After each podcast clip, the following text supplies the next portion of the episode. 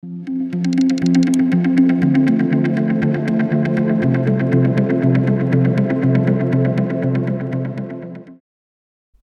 right, David, thanks so much for speaking.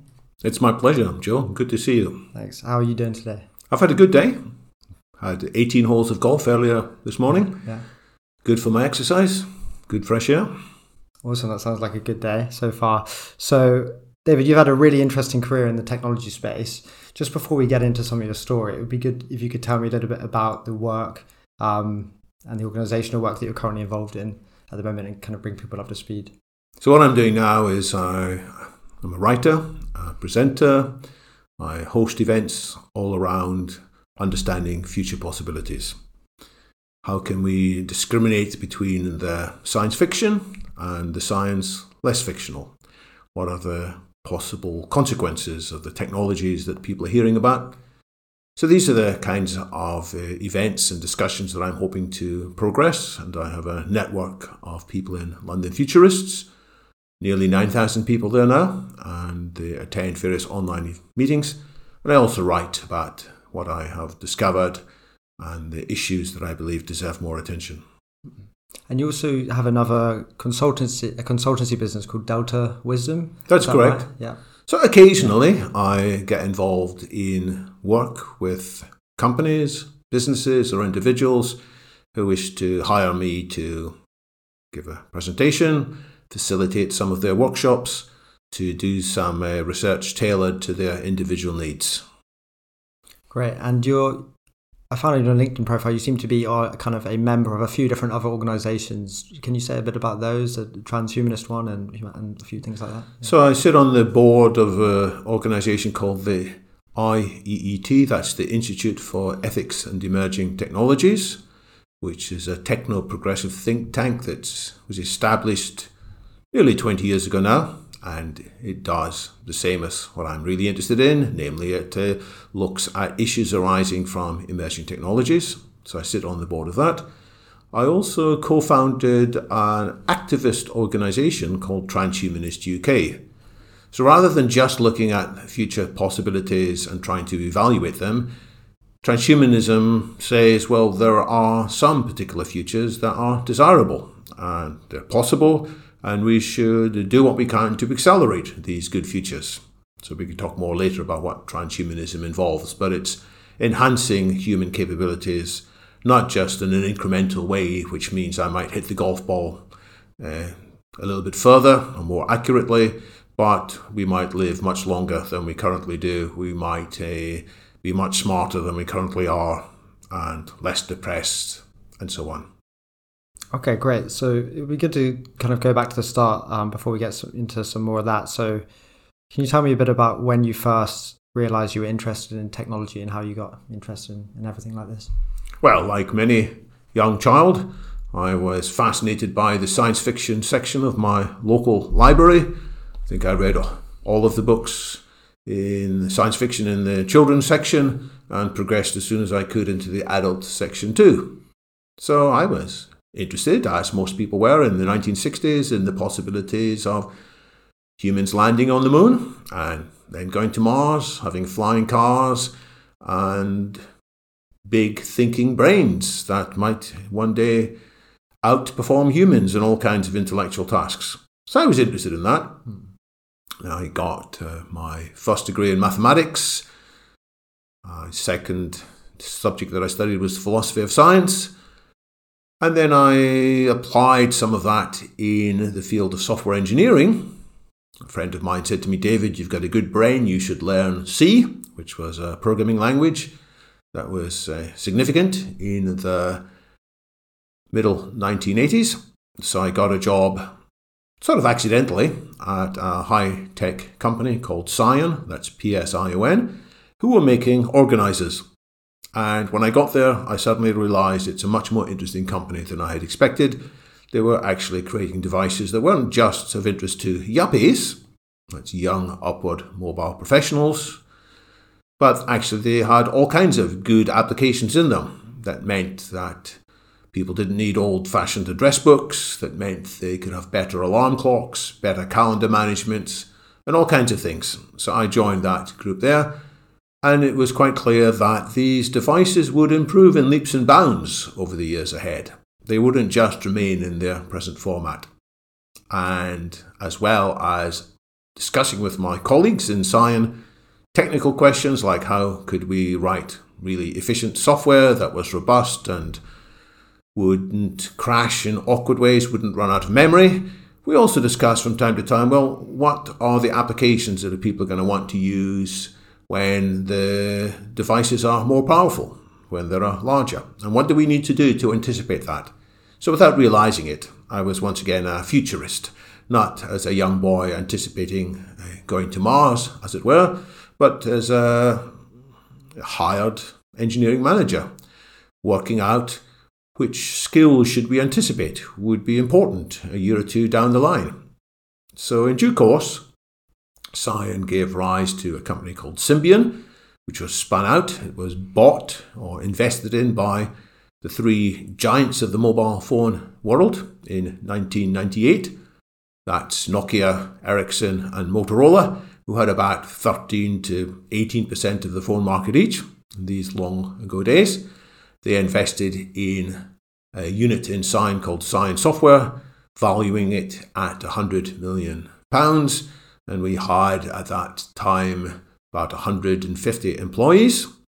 And we focused from then on at not just mobile computers in general, but at a crazy new idea called smartphones. That one day people wouldn't have ordinary mobile phones, people would have devices that would fit in their pockets, that would keep everybody connected, and would also give them access on the move to the internet and to all sorts of messaging and all sorts of other apps.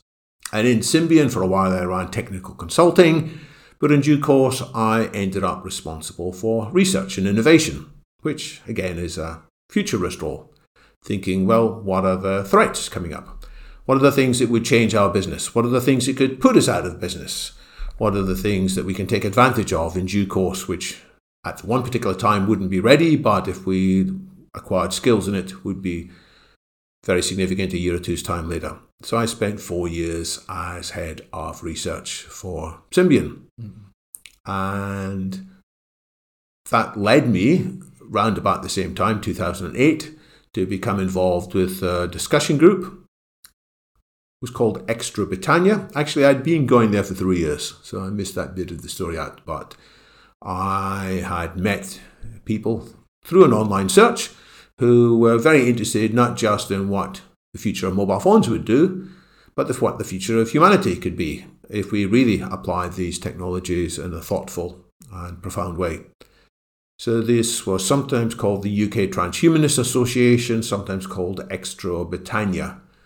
Extro refers to a term called extropy, which is the opposite of entropy.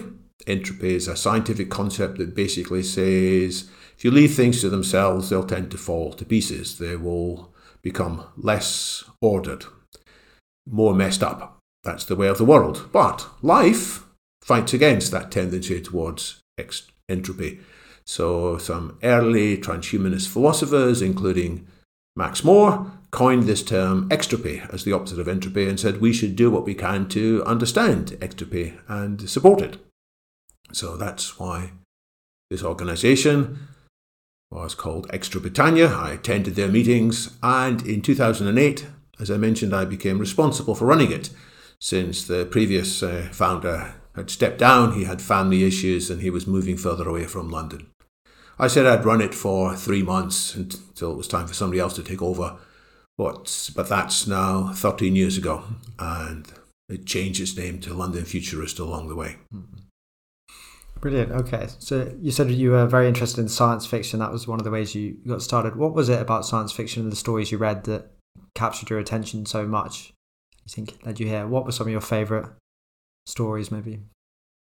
Well, I was interested in stories about uh, artificial intelligence. Who can replace a man? A, can't remember the author probably should remember the author.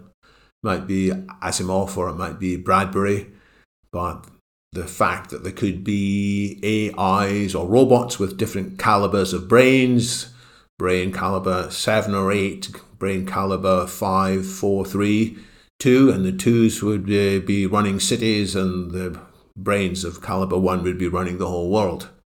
But still, in there, there was a role for something different that humans had, which the AIs or robots couldn't have. So that was one example that stuck in my mind. There was another story about a planet which was visited where people somehow got by without money.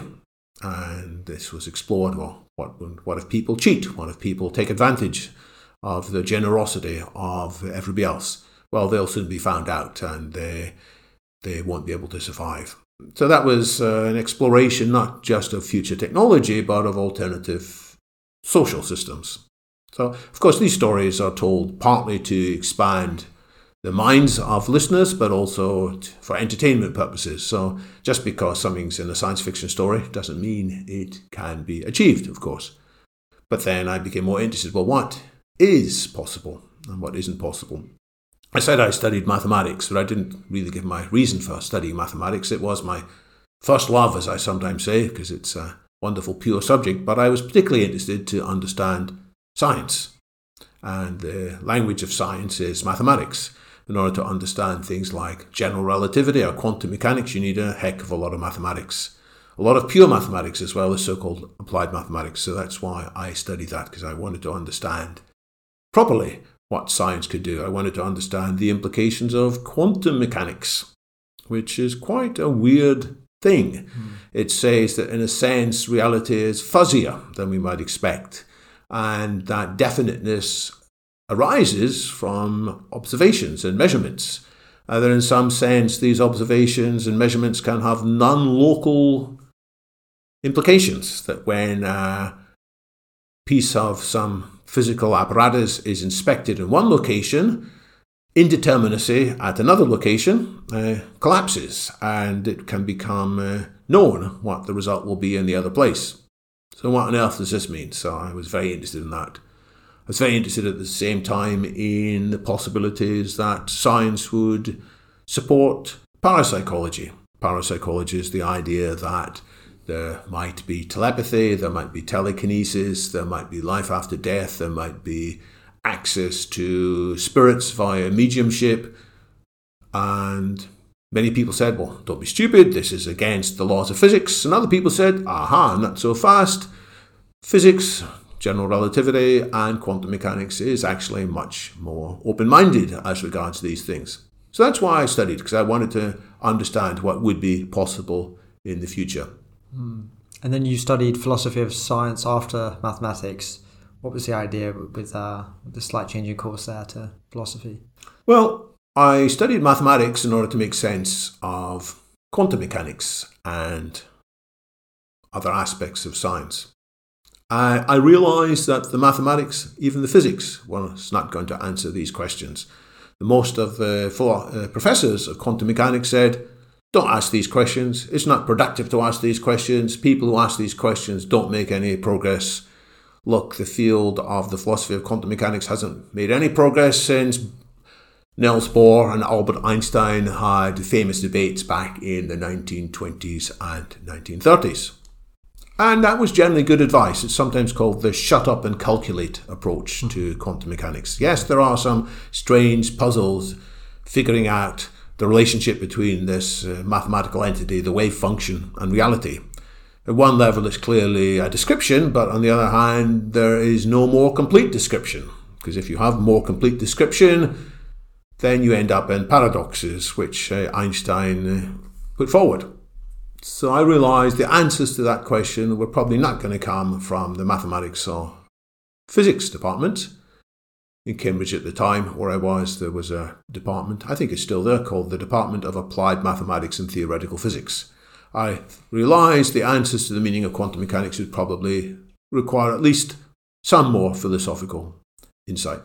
And I was very grateful to study philosophy of science. What I learned there, I keep applying 40 plus years later. It helps to distinguish what's good science and what's bad science, what's fake science, to use a modern version of it. When you have people apparently dressed and looking like scientists, apparently using scientific language, language of statistics, the language of formulas, but actually what they're saying is not science. How can we say that? Well, there are principles as to distinguish good science from just uh, idle metaphysics or uh, wishful thinking. And that's what the philosophy of science also mm. contributes. Mm. I think it's incredibly important today that we are skilled in figuring out when scientists speak, to what extent are their comments grounded in true science, and to what extent are they potentially misleading themselves and misleading others by making stronger claims than the science itself warrants.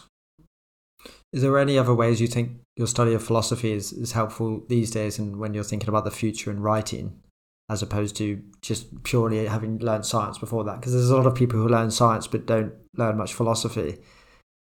I'm a big fan of philosophy. Yeah.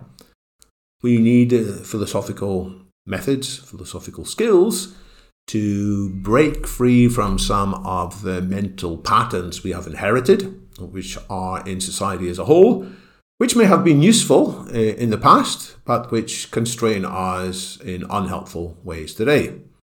So often when people find out about possible applications of new technology, they shudder. They say, yuck, this is awful, this is unnatural, this uh, must be resisted, it's against human nature.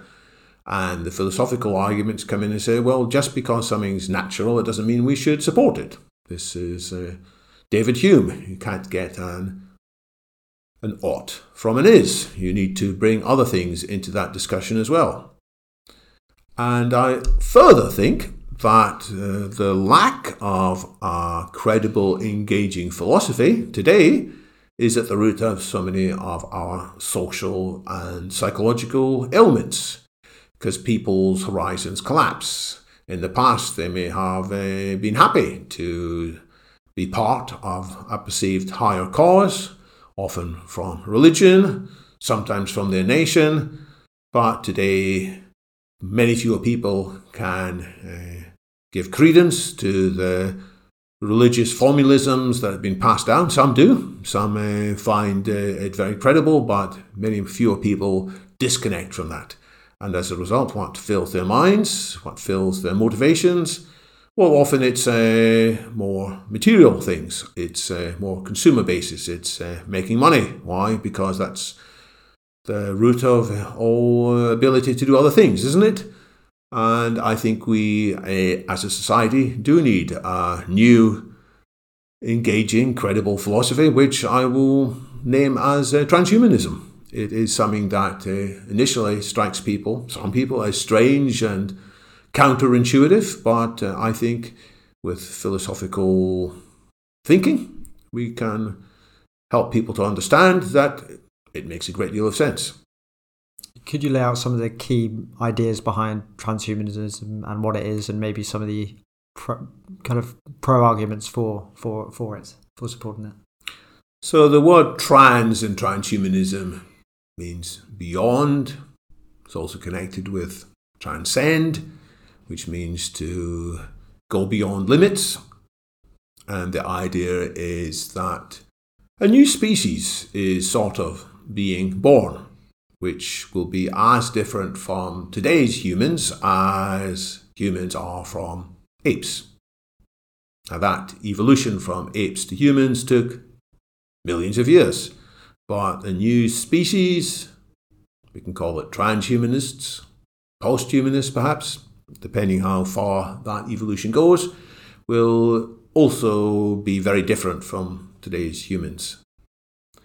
And this can happen much faster. And it won't happen by blind natural selection, nature red in tooth and claw, in the words of Tennyson, the poet. It will happen by intelligent design. And when I say intelligent design, I mean humans drawing on the best of collective insight, collective wisdom, to figure out how to change our species. And when I say change our species, in part it could be changing our genetics, but in part it could be reprogramming our brain. In part, it will be applying new techniques and therapies and treatments to our bodies it will also be changes in our minds by thoughtful use of substances, and it will also restructure our society. So, some transhumanists talk about a 5S future, five supers. uh, super longevity, meaning that thanks to progress with nanotechnology and biotechnology, we will no longer age and we can reverse aging and live in a youthful state indefinitely. Super intelligence, which means we'll no longer be hostage to many of the cognitive mistakes that we often do make because of evolutionary pressures. And thanks to artificial intelligence, thanks also to neurotech or cognotech, as it's sometimes called, we will enhance our brains. Then there's super happiness, which recognizes that evolution did not put us on Earth particularly to be happy. It gave us other motivations, namely to acquire resources so that we could uh, have a good chance of uh, bringing another generation into existence and looking after them so they could propagate the gene line. And evolution doesn't care if we are depressed or egotistical, envious, divisive. Uh, that's why, sadly, many people end up quite miserable, quite depressed, alienated. Well, with the right genetic changes, with the right nootropic substances, with practices such as yoga and meditation, but enhanced by good technologies, we could reach what transhumanists call super happiness. That's the third S. Then there's a transformation of our social structures from today's quite ineffective democracy with all its troubles to what is sometimes called a super democracy, in which the best insights of all humans will be supported and brought to the surface rather than the insights or the opinions of the loudest and most powerful. And the age old tendency towards abusing power, you know, the famous phrase, power tends to corrupt, absolute power corrupts absolutely. We see that on small scale, and we see that on large scale. But with uh, application of various technologies and tools, we could transcend that to super democracy. And the thing that makes it all possible is a super abundance.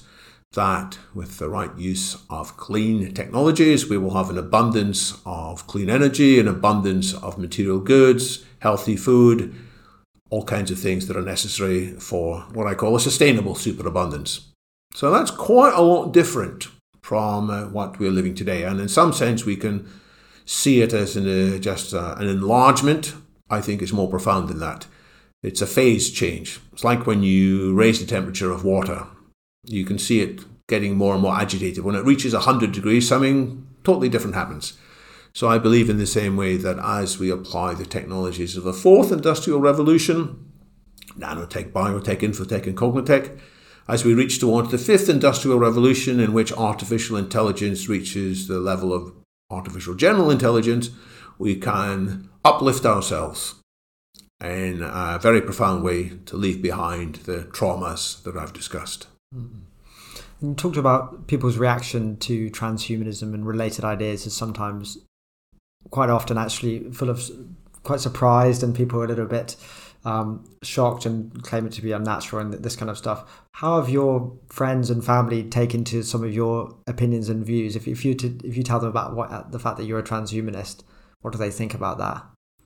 Well, there is sometimes a curiosity when I talk about the possibility of abolishing aging people sometimes say, "Yeah, well, hurry up and do it." You know, I hope it's going to come in time for me or other members of the family. So there is often a a cautious interest. Where there is less of an enthusiasm is the idea that there should be a philosophy, a movement, an ism. People will say, "Why do you need a movement? Why don't you just go ahead and do it?" As people will say, the best transhumanists are actually the people who don't talk about transhumanism. They actually just enhance the technology. They figure out the therapies that will lead us towards super longevity, super intelligence, and so on. But I think we do need a movement. I think people need to have questions answered.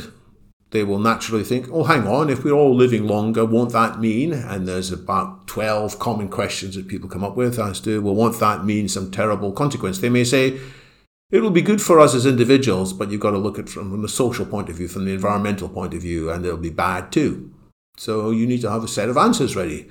And you can't just say, oh, let's just do it. Let's just develop the science. Uh, in fact, very much we need to be able to explain why are we doing it and have we thought through the consequences not just in terms of material well-being but what it's going to do to us as thinking human beings, thinking, feeling be, uh, creatures. So we do need to look at the philosophy. And I think actually when people grasp this new philosophical possibility, it can change their lives. Mm-hmm. People's lives have been changed in the past when they have uh, adopted a new philosophical stance, often a religious stance. To some extent, there is some similarity between transhumanism and religion. It talks about very profound things. To another extent, it's quite different. Well, some people are nervous. They say, well, it looks like a religion to me. And I say, well, it's uh, different from a religion because there are no dogmas, there is no absolute authority, there is no pope, there is no Bible. Of course, there are books that we like to encourage people to read, but there are probably mistakes in all of these books, and any one transhumanist figure should not be followed regardless. So, transhumanist principles include openness as a fundamental thing, rather than, well, you've got to take this on faith. Mm-hmm. Are there any ideas in the tra- in the kind of common transhumanist movement that you're not so sure about that you that if they were to come true, you'd think, well, I'm not so sure that would actually be a good thing. So transhumanism, dare I say it, is a broad church in the colloquial sense of church. There are people with quite a few different views in it, and that's fine. There is the view that the best future for us as humans is not just to have our bodies enhanced, to live longer in our existing bodies, possibly with new limbs or possibly with replacement organs, an artificial heart, artificial lungs, and so on. But that we should actually take the mind out of our brains and put the minds into a more permanent substrate, such as uh, silicon or some cloud. And it's not clear to me that that will be desirable. And in fact, many transhumanists will say they are not yet convinced that that is the right thing to do. And there is philosophy in this, of course, which is that if a copy is made of us, if our mind could be copied, there's another question as could this be done? People say, well, in due course, we'll understand the brain sufficiently that we can copy all the patterns from the brain. If we can instantiate that in another structure, would that be me? Would I be content if there was a process to suck everything out of my mind and then put it in uh, another device, and then I was killed as a result of that, would I be happy to be killed, thinking, well, it's all right, I will continue in this new form? And I am not convinced by that yet, so I am not going to rush into that upgrade anytime soon. Other transhumanists sort of take it for granted and say, oh, you're all making a philosophical mistake. It's obvious that it would be you. And you point out there could be multiple copies of you, and they say, well, that's all right. There'll be multiple copies of me. They'll all be me. So that's interesting, and there are lots of philosophical discussions, but I am not yet ready. I am waiting to have a clearer understanding of sentience and consciousness than I think we presently do have. I don't think we're that far away from it. I think there is lots of progress being made by writers such as Anil Seth, who's based here in the UK, I think at Sussex. Very interesting book he came out with recently called Being You. There is a South African based uh, writer called Mark Solms, who had another fascinating uh, book on the meaning of consciousness, the root inside the brain of consciousness. He argues, by the way, it's not in the neocortex at all, it's in a much more fundamental part of the brain, the brainstem. And we're not yet at the end of that discussion, but there is progress being made. And it might be that I have to wait for AIs to get cleverer than humans, and AIs will then sit me down and explain consciousness. And they might convince me that, yes, it's going to be all right to be upgraded onto the cloud, uploaded onto cloud, or they might convince me, no, I shouldn't. And I wait for that discussion, but I'm not rushing into that.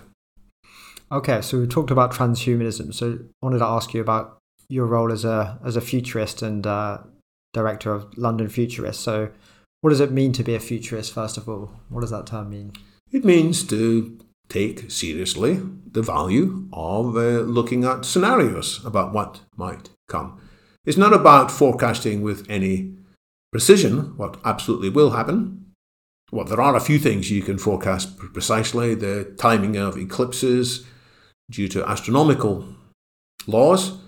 But even if you look ahead to an eclipse, it isn't clear ahead of time whether you're going to see it because even within a few hours of the eclipse, it could be unsure whether clouds will be in the way. This is a personal story of mine. In 1999, I travelled with my family to see the solar eclipse in Luxembourg. We thought that's a nice place to go. We had a family holiday there, but even a few minutes before, we didn't know how much we would see because of the uncertainty of meteorology, when a small little change can easily be compounded uncertainty in initial conditions. The famous phrase is a butterfly will flap its wings on one side of the world and a tornado will result or not, depending on how the butterfly flaps its wings. That might be a little exaggeration, but there's certainly a lot of magnification of uncertainty, especially when humans are involved. So, futurists are not in the business of saying definitely in 2043 this is going to happen and definitely in 2025 this is going to happen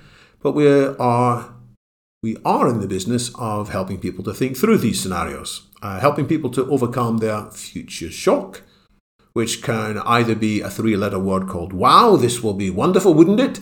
Or another three letter word, yuck, oh gosh, this is going to be horrible, isn't it? Often these instincts are based on very poor basis. They are extrapolating from our past into the future, and in fact, uh, we might need to think much harder about, well, this sounds good, but there could be lots of drawbacks to it. And this sounds horrible, but maybe actually it wouldn't be too bad after all. I remember when test tube babies were a very controversial subject in the late 1970s. Many, many people said, yuck, is how abominable. Imagine a young child growing up and learning that mum and dad made them in a test tube. How horrible. They would have psychological scars all their lives, and so on. And the Catholic Church, some parts of the Catholic Church at the time also said, yuck, there will be soulless little devils. And many other people applied a different philosophical stance. They said, well, we've already got too many people in the world, frankly and we shouldn't be doing anything. If God has decreed that a couple can't have babies the natural way, then we should not be intervening on God's uh, choices. But then Louise Brown was born, and a lot of that yuck changed. People saw that this baby seemed to be as soulful as any other baby and could bring as much pleasure to that family as other children conceived in the traditional way. So there's an example and we have to help people overcome their initial biases to think objectively. It doesn't mean to say we, the, the yuck is wrong, it means we have to find more rational reasons to oppose things or more rational reasons to say, well, this is attractive after all, despite some initial reservations. So it must be exciting thinking about a lot of these future scenarios. But on the other hand, does it ever do do any of the of the um, things you're you're pondering about fill you with terror or anxiety ever? Some of the things that could go wrong. Is it what's it like being a futurist? Is uh, is what I'm asking. Well, there is a lot of uh, terror. There are a lot of ways in which society, technology, could go cataclysmically wrong.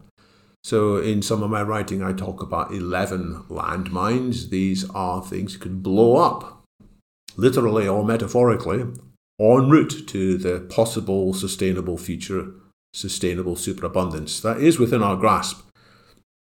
So, nuclear weapons is one obvious example, back in the news again recently. It could be a deliberate uh, intervention, it could be an accidental intervention. The world could have had nuclear missiles launched in, I think, 1983. There was a Soviet monitoring post and they had an artificial intelligence, very crude at the time, monitoring what seemed to be the signals from satellites over the North Pole. And the AI said, hey, a nuclear attack is underway from uh, Americans. Uh, escalate, call the Kremlin, get them to take the decision to fight back. Now, the person in the Kremlin that time I remember right, was Yuri Andropov, and he, in his very early days, had uh, seen Stalin being slow to respond to news that Hitler was invading. Stalin was sure that he knew that Hitler wasn't going to invade uh, Russia in, when was it, 1941. And uh, when the news came through that an attack was underway, Stalin didn't pay any attention to that for a long time. And as a result, uh, Russia was, the Soviet Union experienced terrible casualties. So Andropov was resolved. If there was information about a nuclear threat, he was going to counterattack as quickly as possible. But the humans in that process, one of them was a civilian rather than a military person. The military people all said, well, do what you were supposed to do, tell the bosses. And the civilian was skeptical about the IT. He said, This doesn't seem right to me. If America really is attacking, why just send one missile? Oh. And then the AI said, Well, there's three or four missiles. He said, It doesn't seem right to me. So he didn't escalate. And we didn't have a nuclear war as a result. And he was proven right. It turns out that there'd been a malfunction in that satellite system. There weren't enough satellites up there. Some of them had not been activated and they were misinterpreting some reflection of light from the sun off the snows of the Arctic. So now we could have more of that. We could have uh, disaffected groups, ISIS or son of ISIS or daughter of ISIS, or other disaffected people who feel the world deserves to die because they are just too terrible. And people do sometimes on the way out, when they're suicidal, they bring down aeroplanes. A German co pilot of a flight a few years ago uh, was very depressed. He was losing his eyesight. He realized he would lose his role soon. And he used technology, the technology of the automatic lock on the door. So when his senior pilot went out to the toilet, he locked the door behind him, and then he used another bit of technology called autopilot to program the craft to fly right into the heart of the nearest mountain. Everybody on board died. What a crazy thing to do. Well, sadly, a small number of people are sometimes doing crazy things. So, when I contemplate the combination of these people who are alienated, frustrated, feeling left behind, when I contemplate the range of weapons to which they have access, aeroplanes. Some people have access to nuclear weapons. Some people will have access to bioweapons, chemical weapons. Some people will inflict uh, damage to IT systems. It could be terrible. And there's plenty more. So if I look ahead to 2050, if I work out the probability we'll be in a very bad world by then, it's something like 30%. There are many things that could go wrong. I don't think that's the most likely outcome. I think something like a 60% chance we will be living in a much, much better world then than now. We will have used these technologies to overcome the threats and challenges and landmines, and we have built a kind of paradise on earth with people well on the way away from human limitations towards a transhumanist future. And that's something like a 60% chance. But that 30% probability of a cataclysm of any of 11 sorts is far too large for me to be comfortable with. In fact, even a 3% chance would be far too large. If somebody said before I got on an aeroplane, well, there's a 3% chance that between here and uh, North America is going to fall out of the water, that's far too high a risk to take. There is a, a very small statistical chance currently that the aeroplane will fall out of the sky, but it's less than the chance you'll be killed in a car accident. So we we all say that's all right. But if you go raise it to 3% or even 30%, that's unacceptable. So futurism is very much in the business of trying to evaluate existential risks, which ones are for real, which ones are just some Hollywood uh, dystopia fantasy that we can discount, and what can we do about it? Has thinking about the risks or the great possibilities about future is about the future affected your day to day life much at all outside of work, your personal life, how you feel in the world? Has it had much to affect that, or is it does it does it just say more for your career and the rest is separate? Well, the possibilities of new treatments being available in maybe 10 or 20 years' time that would allow people to be rejuvenated is a reason why I want to remain healthy and fit. It's one reason I went to play golf this morning. Mm-hmm. Quite enjoy playing golf. I probably would have enjoyed right sitting at home writing uh, some more articles, better. But uh, you know, it's uh, important to keep healthy and fit because if we can live a bit longer, we have the chance to live indefinitely long. So that changes how I spend my time. And the threat of cataclysmic disaster does influence how I read the news. So, what's happening as we're doing this recording is arguably explained in part by some of the general principles that uh, people, groups of people, countries, regimes feel left behind. They feel somehow lack of respect, lack of possible future progress, and that makes them angry, it makes them irrational, it makes them prone to do things which they haven't fully thought through but which could have terrible consequences. And that's what's happening in Ukraine at this very moment, and it's unclear how that will happen. So I don't want to impose my theoretical framework on everything. I think it's a mistake to be too much of a, sometimes it's called a tortoise, that you have only one thing that you know about and you use that to make sense of everything. We need to be more like a hare. This is a famous philosophical distinction. Isaiah Berlin, the philosopher, talked about the, sorry, not the hare, the fox. I've got this completely wrong. It's the fox who, and the hedgehog, right. So forget about the, the tortoise and the hare. That's something totally different. That's whether it's appropriate to go fast or slow.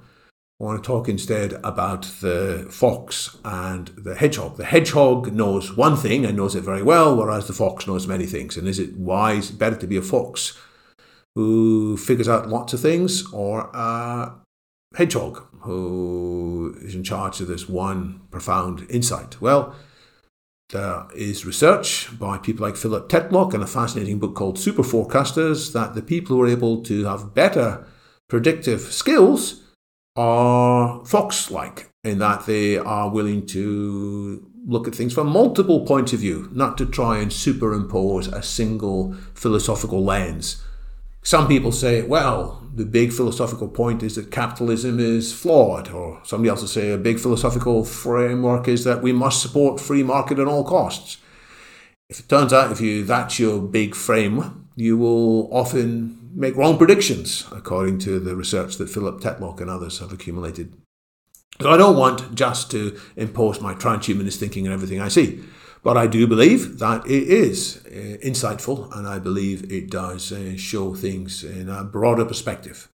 So I argue in my book that it's important to be a hedgehog about the most important things, which is the big potential future for humanity and the big risks that lie ahead, and the fact that the difference between that better future and that worse future will come down to actions that individual humans take. So that's the very important principles that I will hold to but at the same time, it's important to be more of a uh, fox, or sometimes called a polymath, which you can look around and find insight from multiple points of view. Mm-hmm. So, apart from science, philosophy, technology, what do you, what what are some examples of things you you try and read about to broaden your perspective? Do you read much history? Do you read what are what are some other things you do? Well, I think history is a very important subject. I often say that the best foresight comes from having better hindsight.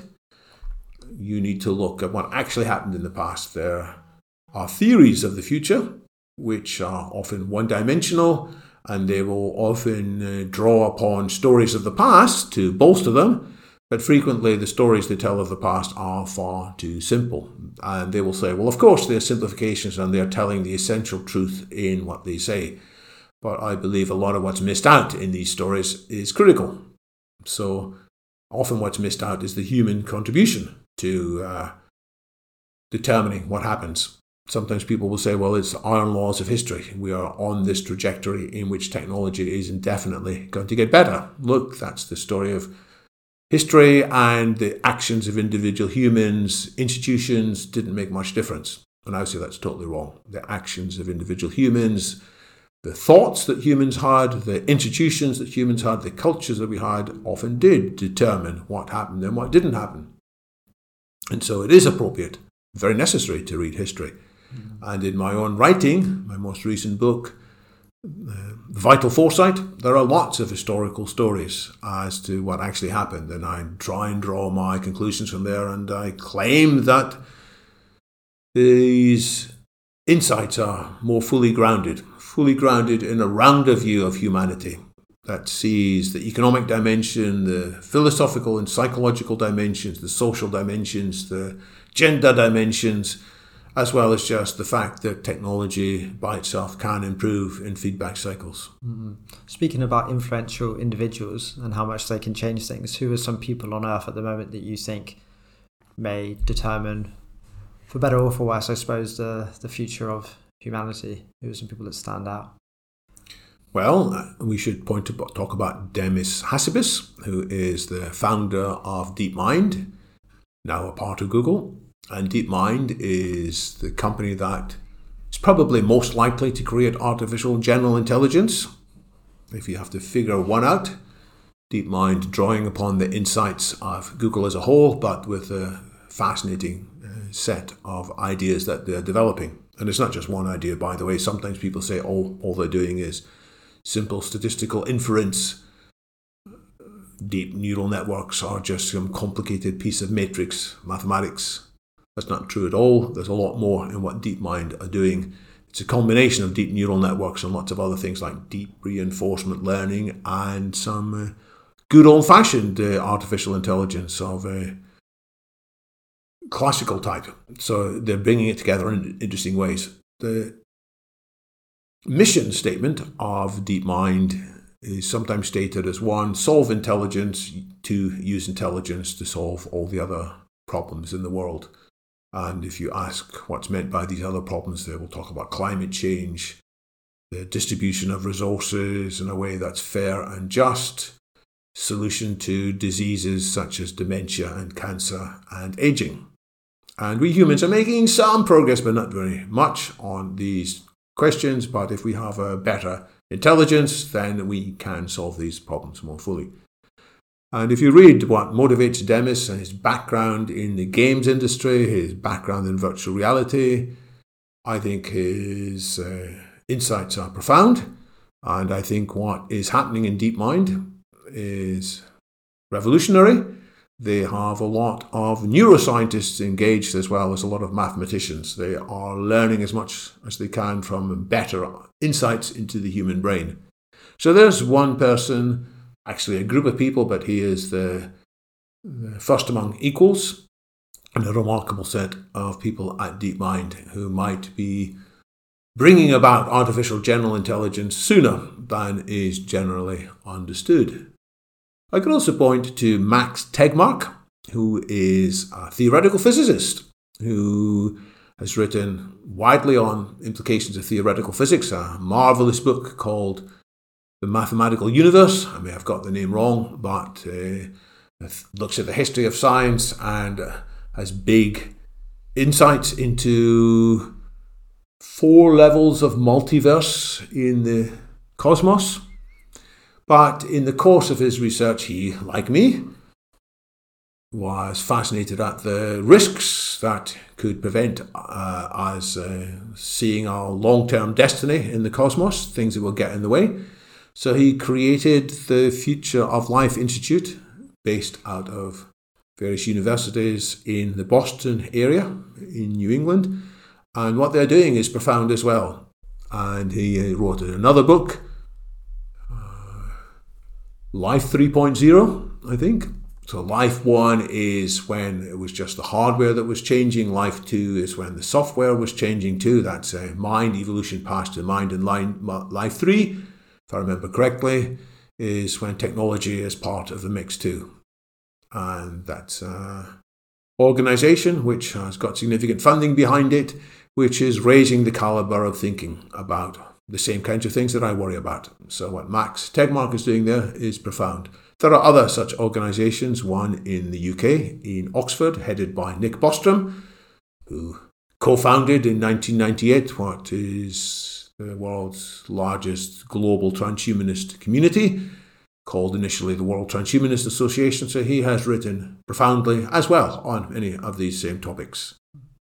Have you met either of these three individuals or been at an event with them? Or yes, I've met all three. I've met all three, and in fact, before DeepMind was publicly announced, one of the co-founders of DeepMind, Shane Legg, I think he's from New Zealand. He did his uh, research partly in Switzerland and partly at UCL. He gave a talk at London Futurists in, I think, 1999. No, I'm sorry, 2009. Get my decades wrong there. Which was uh, recorded, but uh, in these days you could only put 10 minutes of videos up to YouTube at a time. So if, mm-hmm. and it was recorded from the side. So if I'd been really smart and if I'd been interested in making money, I might have invested in DeepMind at that time. And Demis has been to at least one of the London Futurist events when Robin Hanson uh, was speaking. Robin was one of the, he's an economist, a philosopher, also in the transhumanist world, and he gave a talk about his view of the future. And Jaan Tallinn, yeah, the two of them did a double act at a London Futurist event. Jaan Tallinn, he's the one who was the early investor in DeepMind, he made his uh, money in Skype. He was the founding technical genius behind Skype. So he has invested in quite a few of these uh, existential risk foundations, and he invested early in DeepMind. So when these two gave a talk, Robin Hanson and Jaan Tallinn, uh, there were a whole bunch of people from DeepMind there. Not that I knew it at the time, but again, I can see that from the recordings. Mm-hmm in terms of Nick Bostrom. He has spoke at my events on several occasions, and I have good links to many of the people in the Future of Humanity Institute. They are doing some fascinating work, and there is a speaker from there speaking at a London Futurist event in April. I think it's April the 23rd on future superhuman, future human, future superhuman. And her point of view, the speaker, it's Elise Bohan, a senior research scholar there, is much the same as mine, although she expresses it in very interesting alternative language, is that uh, this is a make or break century and we must wisely hurry up and develop some technologies and even merge with it in order to fight off the landmines, as I would call them, which threaten our future. Mm-hmm. Did you get any interesting insight into the minds of either Demis, Nick, or Max when you met met them? So they're all remarkable individuals in their various ways. I can't say that I have a particular insight into either of them. I aren't that close to them, but uh, they are all in various ways uh, to be admired and to be learned from. Nick is the one I probably know most out of the three. He is very thoughtful, very careful, very philosophical. He has written extensively in the 1990s on many of the issues that still deserve attention today. He wrote a fable, the fable of the dragon tyrant, in which there was a country in which everybody realized they had to, everybody was told there's a terrible dragon living in the mountain, and every year it demands it eats a certain number of people of all ages. And if it was ignored, it would come and destroy everybody. And so in the society, everybody accepts it. It's a metaphor. The dragon is a metaphor for aging and death. And it's, uh, there is a video by CGP Grey, who, amongst others, who have animated this. So Nick shows there his uh, wide, wider fields. I believe he's studied as a stand-up comedian at one stage, though he wouldn't wouldn't guess that by looking at his normal communication style. But uh, he is a rich and wide personality, and what he has written 20 years ago 25 years ago still stands up to scrutiny in many ways today, even though now we have a much better understanding of how the technology in various details might play out. Mm-hmm. Now, there may not be one, but as a futurist and with all the work you do, is there a typical week for you, or how do you organize and how, how do you organize your time? Most weeks, well, maybe half weeks, I have a London Futurist event on a Saturday at 4 p.m. So there's a lot of planning that goes around that, how to describe it, how to encourage an audience to take part, how to prepare the right set of questions. What should my lead in be? I generally speak for about a minute or two minutes at the start of the event. What should I say in setting the context? And then once the meeting is finished, I will spend some time editing the video footage, missing out bits where there was white space unnecessarily, gaps, audio fluffs that are distracting. I will augment the recording occasionally with book covers and other diagrams or emphasizing. So that can take a fair bit of time, planning and the execution of these events. I will also, in the course of a week, often write. If I've got a new book on the way, I'll try to write on average a thousand words a day. Can't always do that, but I quite often do. I will often go to other people's meetings too to ensure I keep up to date, either online or occasionally uh, in the real world. I used to go to London, central London, on average maybe three times a week for various events at the Royal Society of Arts, the RSA, LSE, London School of Economics, Nesta, or various other places. In fact, a large number of places, so that I would keep myself current. Occasionally, I'll travel abroad and speak at events. Occasionally, I will engage with uh, clients who might be companies or government organizations, think tanks, or individuals who just want to secure some of my mind space for uh, something that's on their minds. Mm. These are some of the things I'll do. Mm. And have you you've had the opportunity to travel a lot around the world in your kind of career regarding futurism? Well, I have travelled to quite a few countries. I'm glad to travel. I learn when I travel. So I travelled very significantly, it turns out, to South Korea in 1982 in search of the meaning of life, I can say, as a youngster looking for alternative points of views. And when I was in South Korea, I met somebody who was absolutely fascinating, and she became, in due course, my wife. And we've been together for 39 years, shockingly, 40 years this year. And we like to travel too, together, to experience the world. It is uh, one of the pleasures to meet different cultures, eat different foods, see different landscapes, take part in different activities. But I travel as well uh, to give presentations or occasionally just to attend.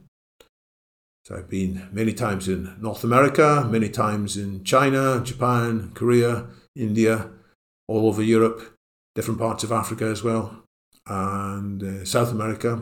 I did some of that in my three years when I was engaged by Accenture Mobility, which was 2010 to 2013. That gave me a broader perspective as well. Mm.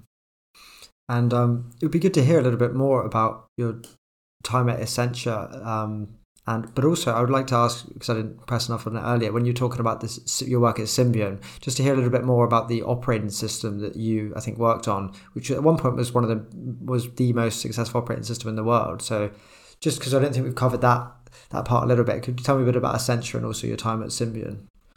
I see that time as important, not just because of my personal experiences, but what happened in the smartphone industry is a pattern that I think many other industries are going to go through as well, which is a long period of anticipation and frustration and disappointment that the vision we imagined would eventually come true had been delayed.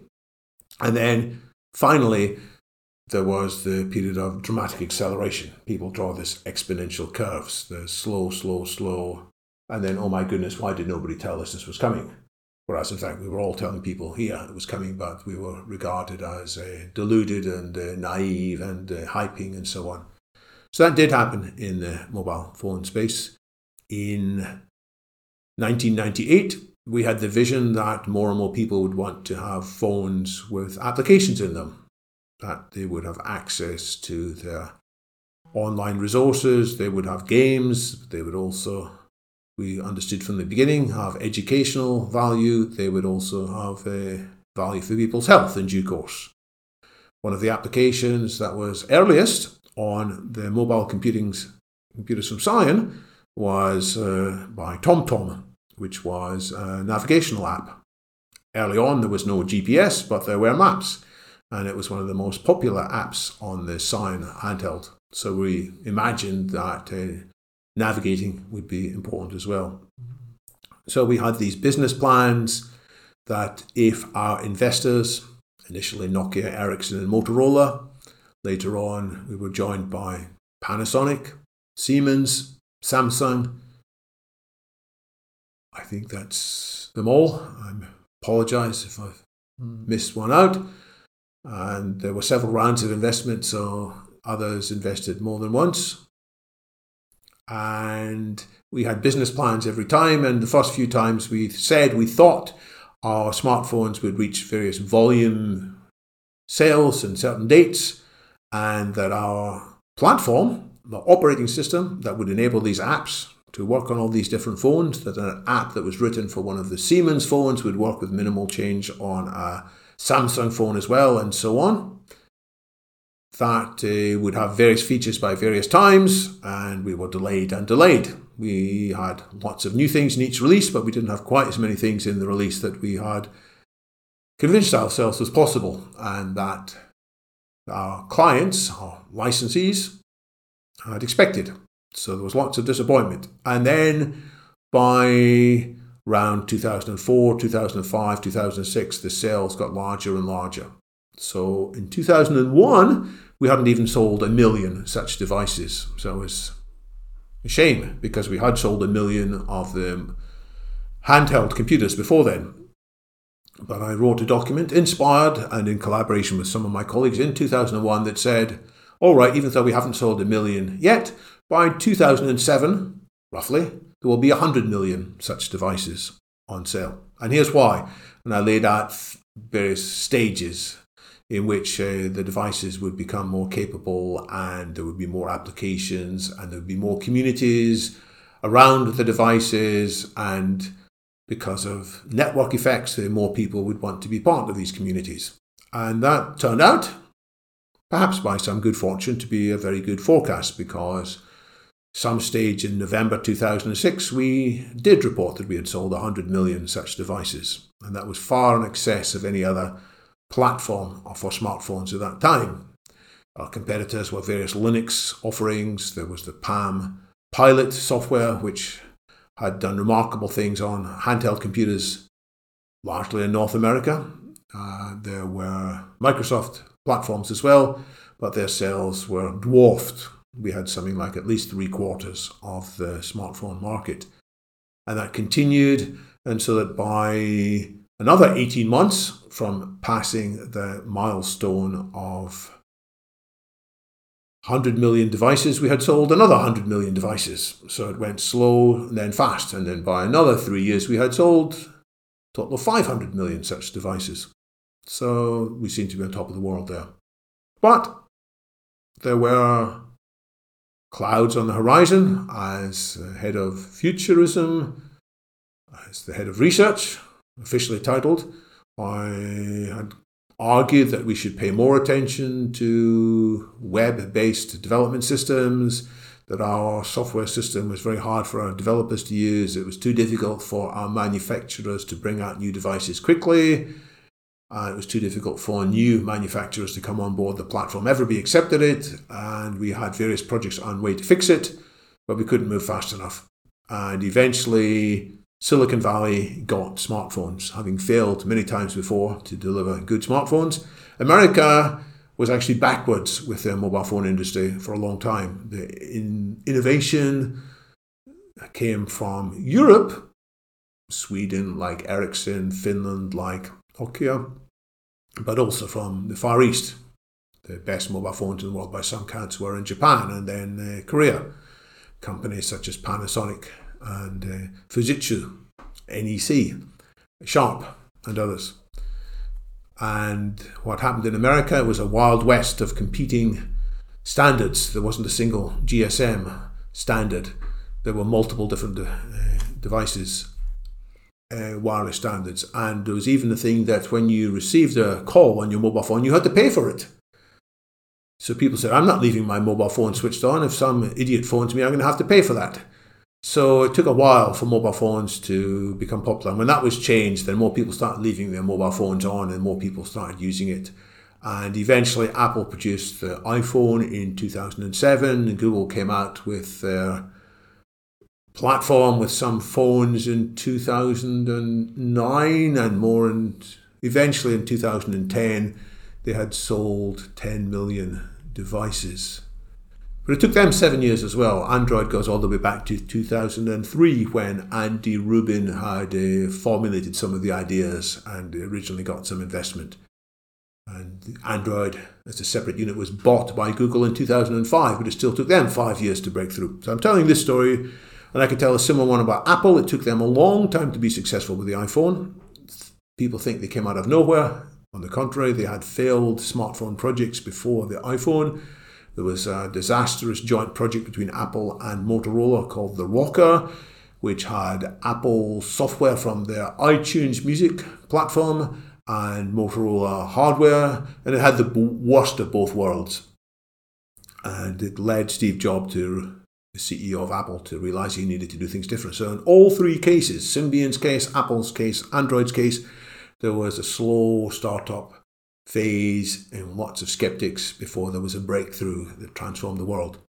I told that story at some length, and there's much more about it in my writings. There's a whole chapter on that in my latest book, Vital Foresight, when I give lots of behind the scenes facts about what was going on. I also look at Microsoft's successes and failures in various technological innovations. The same pattern applies, is applying to artificial intelligence.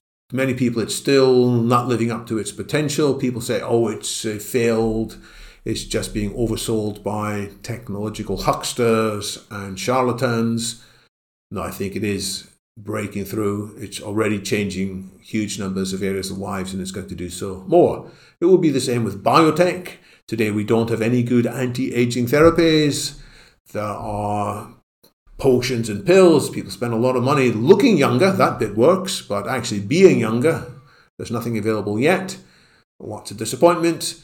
But I think the underlying science is good. That's what I say as a philosopher of science. I think the theories as to how we can reverse aging are essentially correct in broad scope. We need to work out a lot of the details. And when that does happen, there's going to be a huge change, just like the change in which smartphones changed the world in so many ways in 10 years or less. It's going to be the same with AI and it's going to be the same with rejuvenation biotech. It will be the same in due course with nanotechnology too. It's another long story, but the ability to have molecular scale machines, molecular scale assembly factories, foretold to some extent by Richard Feynman in 1959, the great physicist, foretold in much greater detail in the 1980s by uh, an MIT researcher called Eric Drexler, that has also been delayed and delayed and delayed, and there are many skeptics. But in due course, we are going to learn how to do that, and that's going to transform huge areas of life too. Mm-hmm.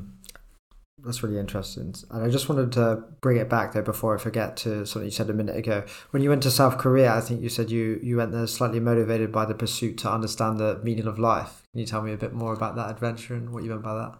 So, like many a youngster, I wanted to find some broader understanding about philosophies, religions, uh, different wisdom, and I'd already spent four years in Cambridge University by then, meeting lots of different groups and having my mind changed and enhanced and I thought that there might be more wisdom in the Orient, and I had the chance to go for a conference in uh, South Korea.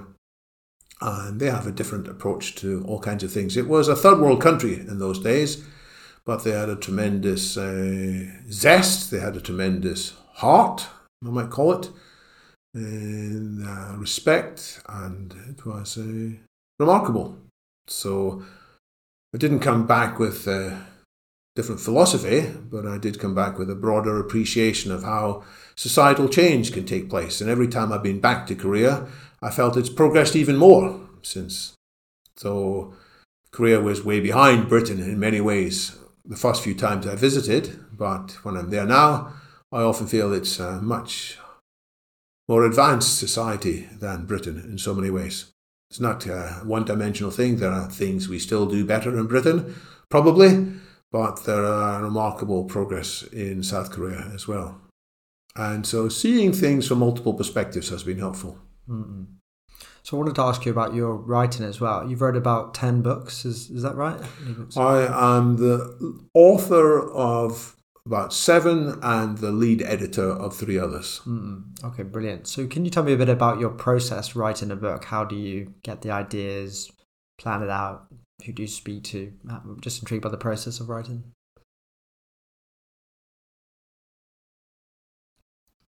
a new book often arises from some dissatisfaction from a previous book, that there was some part that had not been fully explained. There was a bigger issue. So, for example, when I wrote my book on the abolition of aging in 2016, part of what I looked at there is what could prevent this better future coming into place, what could hold up the adoption, what could hold up the development and then the adoption of these treatments and one of the biggest blockages I saw was political chaos.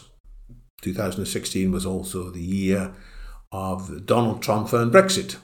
And whatever you think about Donald Trump and Brexit, I think everybody concedes that the caliber of rational uh, democratic decision making was flawed. And then both sides of arguments, things were far from uh, positive.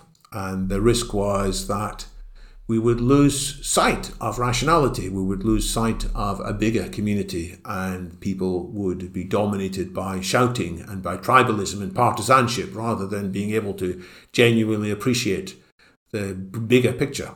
So, uh, at the end of the abolition of aging, I listed that as one of five things you could prevent us from getting to the better world. And I wrote a bit about it in that book, but I thought it needs more attention. So that led me to Transcending Politics, which was a big book with multiple references, with all kinds of explanations about why a better politics is necessary but also possible. But it was a big book, and uh, people were a bit resistant to the careful academic tone of it. So I thought I'd better write a shorter, more manageable book. So I wrote something called Sustainable Superabundance, you know, a nice slim book, as you can see. Mm-hmm. There are no references in this either. And so people criticised me for not having any references, but I argued that all the references were in my previous books. Mm-hmm. So each new book often is led on by some dissatisfaction about something that's not quite fully covered in previous writing. Then, how do I write? Well, I have a broad plan for what the book will cover and then I try to have a reasonable element of progress, a certain amount on average per day. Sometimes, and I keep track of that in a spreadsheet so I can see. And of course, sometimes there are fallow periods when I get distracted. I'm on other projects, so there might be two weeks in which there's no progress at all, say. And then there might be another few days in which I write 4,000 or 5,000 words in a day. And after I've written enough, what I have done in the past is I have shared that online. I've asked the London Futurist community, transhumanist community, would you like to review what I've written so far? So I put them up as Google Documents, and I've had people raise comments in the documents. And sometimes that has led me to change what I write significantly. Other times they have helpfully pointed out where I've got typos of one sort or another, where I have been obtuse, where my language trips over itself. So I haven't used a professional editor, but I have been the beneficiary of a crowd wisdom from that. Mm-hmm. And your latest book is called Vital Foresight. That's not out at the moment, is that right? It is, still, It is, it, It's been out since uh, June last year. Okay. Uh, Vital Foresight is very big book, as you can see. Mm-hmm. There are 600 pages when you count all the references. I didn't set out to do this, but I thought I need to set the case for doing foresight and the case why a particular philosophy makes sense of all the issues and can point us forward. So I call it not just transhumanism, but active transhumanism, mm-hmm. meaning we should not just be sitting back and cheering from the sidelines. Yes, we're going to go to this 5S future of super longevity, super intelligence, super happiness, super democracy, super abundance. But no, we are responsible for getting things done. So I wrote this at some length Uh, in some ways, it's uh, rewrites, rewrites of earlier material. I've put it in a different sequence. I have got lots of new material as well.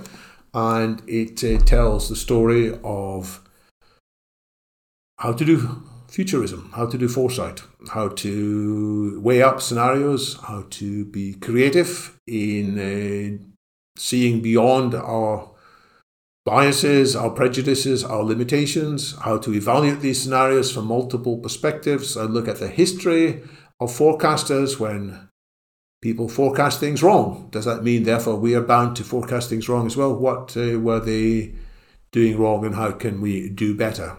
And then I lead on to study of the industrial revolutions. I have one chapter on technology when I set out the four industrial revolutions. Then I have another chapter when I dig into the fourth one in much greater depth to explain to people, you know, you may think this isn't going very far and fast. You may think it's overhyped. And I look, by the way, at people who said the third industrial revolution was overhyped. Even the second industrial revolution, which was the adoption of electricity and other things to replace steam, that took a long time to get going as well, it turns out. So I look at a lot of the critics, early critics of the internet, the people who said the internet was never going to amount to anything. It was a nine day wonder and that it would be filled with cobwebs soon and so on. And I look at why there was some justification for these views, but when you have a broader point of view, the pattern was there for why the internet, the worlds of computing and semiconductors would have such a big impact. So that's the third industrial revolution. And I look at the critics of the fourth industrial revolution and say why I think they are wrong. And then I accept the point that technology by itself should not determine its own future. We humans need to get involved. So that's where the philosophy comes in philosophy in general and then the philosophy of transhumanism in particular. Mm-hmm. And I have a candid assessment of the transhumanist community. I have a section on transhumanist shadow, which is various elements in the broad transhumanist community that do the movement more harm than good. People who are too fatalistic, people who are too uncritically rah, rah, rah, people who discount the risks, who say, well, these risks won't happen. We don't need to worry about them much, uh, and so on. So I look at seven things in what I call the transhumanist shadow. And then I have a whole chapter on criticisms of transhumanism, criticisms which are I argue, unfounded, but I look at them in each case. There's about 18 criticisms, if I remember correctly, of transhumanism. It's too similar to eugenics, you know, this fascist philosophy.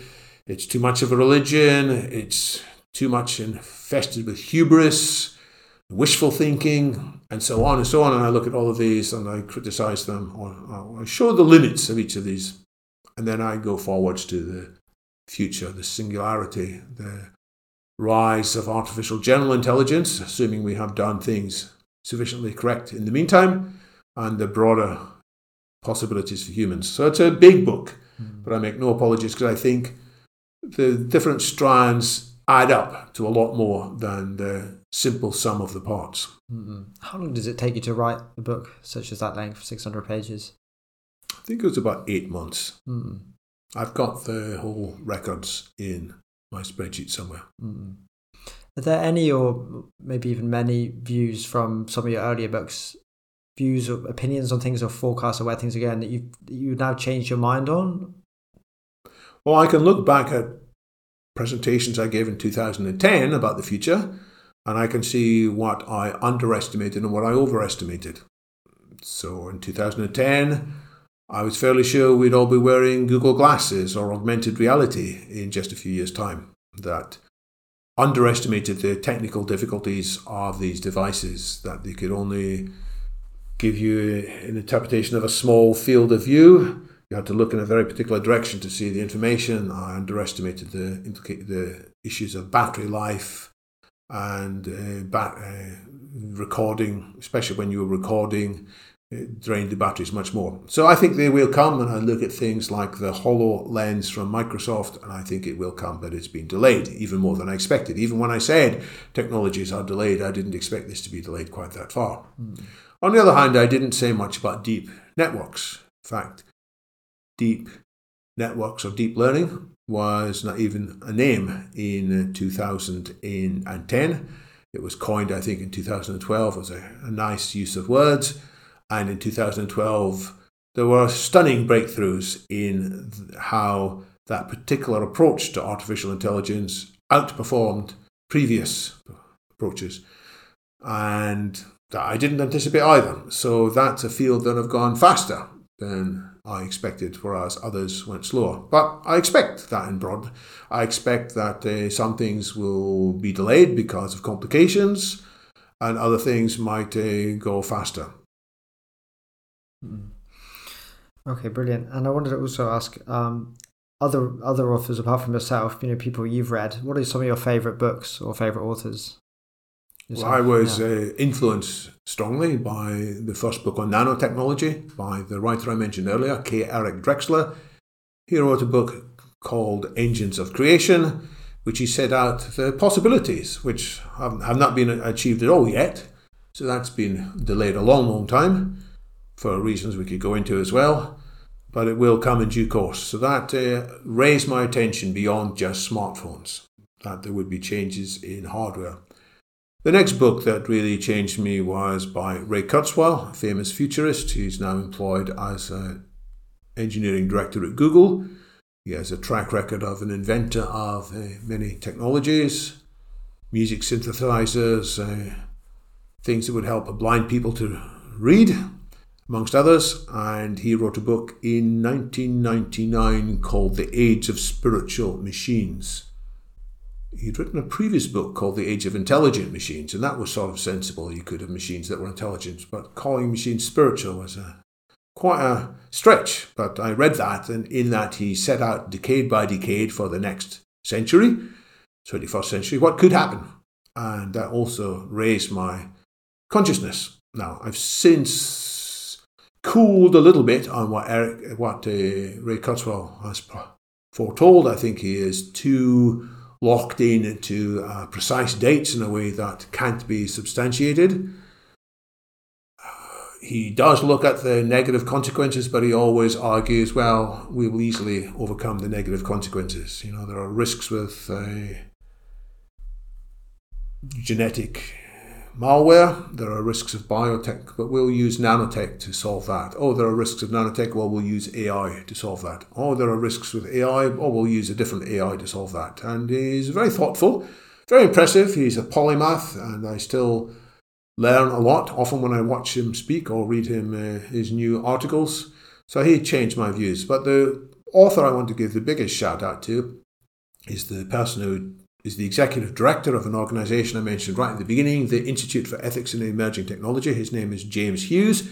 He's a bioethicist based in New England. He wrote a book called Citizen Cyborg in about 2005. And he said there will be big changes in technology, but there will be political repercussions. So rather than just thinking about politics as having two dimensions, economic left versus economic right, in terms of what we should be redistributing. Then there's the morally permissive versus the morally prescriptive in terms of what's your views on the role of women or same sex marriage and uh, so on. He said there's a third dimension that's going to become ever more significant, and it's the up down dimension, which is do you embrace technology to go beyond the traditional human capabilities? Or do you just say technology should only be about enabling people to live as an average human uh, aspires to? And he says the bioconservatives, and he pointed to various people who had written reports for the then US President George W. Bush. There were people like Leon Kass and others who argued in favor of bioconservatism and said it's good that we age and die. You know, you may not know it, but if you didn't age and die, it would be worse for you, and so on. So he, James Hughes, the author of that book, Citizen Cyborg, argued instead that we should get behind what he called techno-progressive point of view, which is uh, uh, absorbing the possibilities of technology, but then also using that to transform how we viewed the left and right of politics as well. So that was the book that finally made me think I need to discuss this with more people. So at the end of that book, there was a reference to the World Transhumanist Association mm. which James Hughes at the time was executive director of. And that had a, a website which said there are people meeting in London. They call themselves Extrobritannia. They meet in a pub called Penderel's Oak in uh, the Holborn region of London. So I went and f- found them and they started joining their meetings. And as I said, three years later, I started running their meetings instead. Hmm. Great. And so, what are some of your plans with in the future with uh with some with the organisations that you run? Have you got any plans far out from here? Well, uh, my plans uh, often uh, lead in from dissatisfaction in some elements with my previous work. So, this book, Vital Foresight, I'm in the process of turning it into an educational course, which I call the Vital Syllabus. So, there will be free, accessible, engaging material online covering all the ideas in this book and many others that have been touched on. And that has been fleshed out already it's been there's a skeleton that's been created of 24 subject areas, starting with the most important skill in some ways, which is learning how to learn, because there's so much change, and we have to be able to unlearn some of the stuff that we learned in the past, but which is no longer so useful. How to relearn. So that's section one. Section two is communication. Section three is agility, and it goes all the way through to 23 is landmines, and 24 is ultimate futures with transhumanism and technology and uh, lots of other things from my other books in there. So I'm in the process of fleshing out the, this syllabus, which I believe more and more people will find of value. And it may take three years. I'm also thinking of turning one chapter in this book.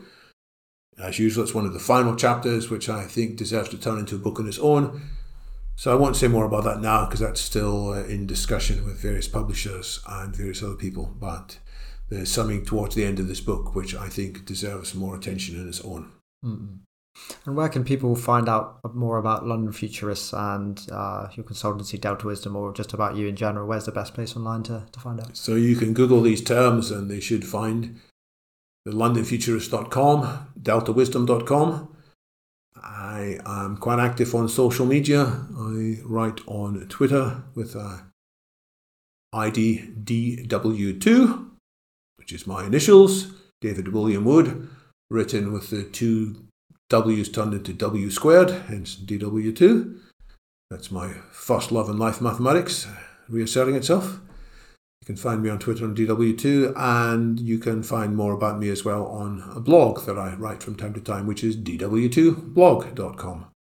But I welcome people to join the conversation at London Futurists. We are looking, I think, at issues that deserve much wider attention. And if anybody listening and watching to this discussion feels they have something to contribute to that conversation, possibly as a panelist, possibly as a main speaker, then please do get in touch. Well, thanks so much for speaking, David. It was great to ask you about your, your life story and a bit about some of your opinions of where we're going in the future. Um, thank you so much. It's really great to talk. Glad to go into these things.